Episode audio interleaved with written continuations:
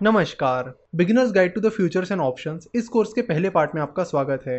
Beginners guide to the futures and option इस course में हम डेरिवेटिव्स मार्केट के बारे में डिटेल में जानने वाले हैं कि डेरिवेटिव मार्केट क्या होता है फ्यूचर्स क्या होते हैं ऑप्शंस क्या होते हैं, वो कैसे काम करते हैं, कैसे आप उनका यूज़ कर सकते हो, चाहे वो हेजिंग के लिए हो या फिर प्रॉफिट के लिए हो। फ्यूचर एंड ऑप्शन से रिलेटेड जो टर्म्स होती है, उनका मतलब क्या होता है, ये सब हम समझने वाले हैं। जनरली फ्यूचर्स एंड ऑप्शंस यानी डेरिवेटिव मार्केट बड़ा कॉम्प्लेक्स सब्जेक्ट माना जाता है।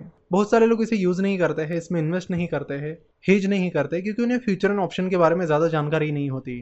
तो फ्यूचर एंड ऑप्शन को इस कोर्स में हम बड़ी आसान भाषा में समझने वाले हैं। अगर आपके मन में ये भ्रम है कि फ्यूचर एंड ऑप्शन बड़ा कॉम्प्लेक्स सब्जेक्ट है तो वो भ्रम आप निकाल दीजिए।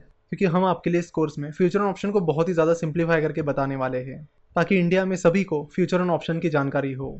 इस मार्केट को डेरिवेटिव मार्केट कहते हैं। देखो जनरली दो तरह के मार्केट्स होते हैं। एक होता है कैश मार्केट और दूसरा होता है डेरिवेटिव मार्केट जिसमें फ्यूचर एंड ऑप्शन आते हैं। तो future and option derivative market का हिस्सा है। तो अब ये कैश मार्केट क्या होता है? जनरली हम जिसे स्टॉक मार्केट कहते हैं, वो कैश मार्केट होता है। यानी आपको जितने रुपए के शेयर्स चाहिए, उतने रुपए आप पे करते हैं और उसके बदले में आपको शेयर्स मिल जाते हैं। लेकिन डेरिवेटिव मार्केट में ऐसा नहीं होता है।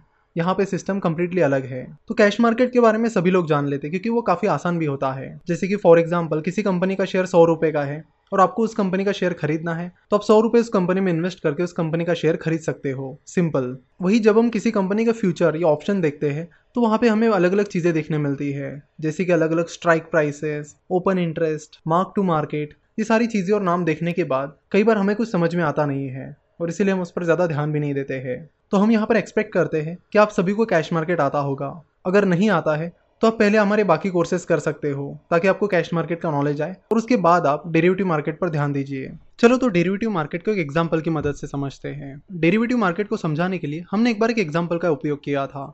हम उसी एग्ज़ाम्पल को इस बार दोहराएँगे। प्रोनोई नाम का मेरा एक दोस्त है, जो फुटबॉल का बहुत बड़ा फ़ैन है। प्रोनॉय हर साल चैंपियंस लीग की जो फाइनल होती है, उसे देखने जाता है। और इस बार भी प्रोनॉय को चैंपियंस लीग की फाइनल देखने जाना है। जैसे ही प्रोनॉय चैंपियंस लीग की फाइनल का टिकट खरीदने जाता है तो उसे पता चलता है कि चैंपियंस लीग की फाइनल के टिकट तो ऑलरेडी बेचे गए हैं। अभी तो टिकट्स अवेलेबल ही नहीं है। सारे टिकट सोल्ड आउट हुए हैं, ये पता चलते ही प्रोनॉय नाराज़ हो जाता है। तभी प्रोनॉय की मुलाकात एक ऐसे व्यक्ति से होती है, जो फुटबॉल एसोसिएशन में काम कर रहा होता है। वो व्यक्ति प्रोनॉय को कहता है कि, मैं तुम्हें एक रिकमेंडेशन लेटर लिख कर देता हूँ।